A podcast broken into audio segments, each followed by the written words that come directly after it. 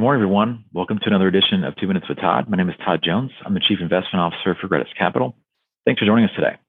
Let's take a look at some market activity from last week. Last week was a broadly positive week for most risk assets, with international developed market stocks, primarily Europe, up 7.5%. S&P wasn't far behind, up 6.1%.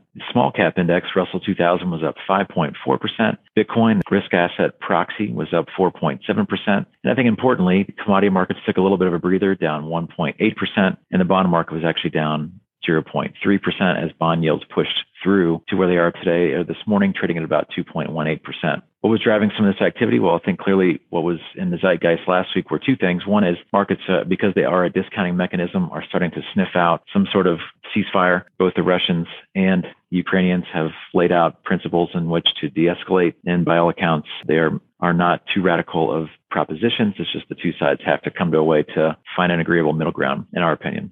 As far as things that we're looking at, you can see in chart one on page three of the slide deck. One thing we're paying pretty close attention to these days is food prices and how they are reacting to the conflict in uh, Ukraine right now. The primary reason we're looking at this is because both Russia and Ukraine are, are generate about 40% of the world's global grains, and they supply most of Europe, but also Africa. And as you can see here, when we start reaching these high levels of grain prices, that tends to be or has been in the past a level for destabilization in tertiary markets. Arab Spring being the most recent example in Libya. So something we want to keep an eye on, and hopefully this all gets resolved quickly with a ceasefire. The other item I'd like to talk about is the yield curve and what that's indicating to us. So currently right now, there are many different parts of the yield curve you can use, but the one we've been using more recently has been the 10 year versus the three month yield. And that really has to do with the fact that this indicator has a very high hit rate of signaling a recession in the future. And so what is this uh, indicator telling us right now? Well, you can see that the line continues to move up, which suggests we are moving away from recession probability. And we're aware that, you know, there are other parts of the yield curve that are inverted slightly right now, but the 10 year, three month tends to be, I think,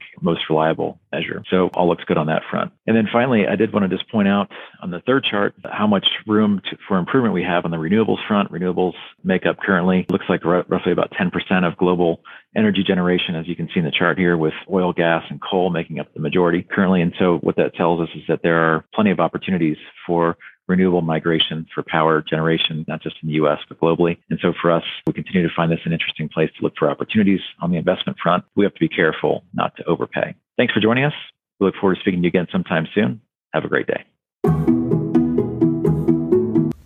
All price references and market forecasts correspond to the date of this recording. The information contained does not constitute research or recommendation from Gratus Capital to the listener. Gratus Capital is not providing any financial, economic, legal, accounting, or tax advice or recommendations in this podcast.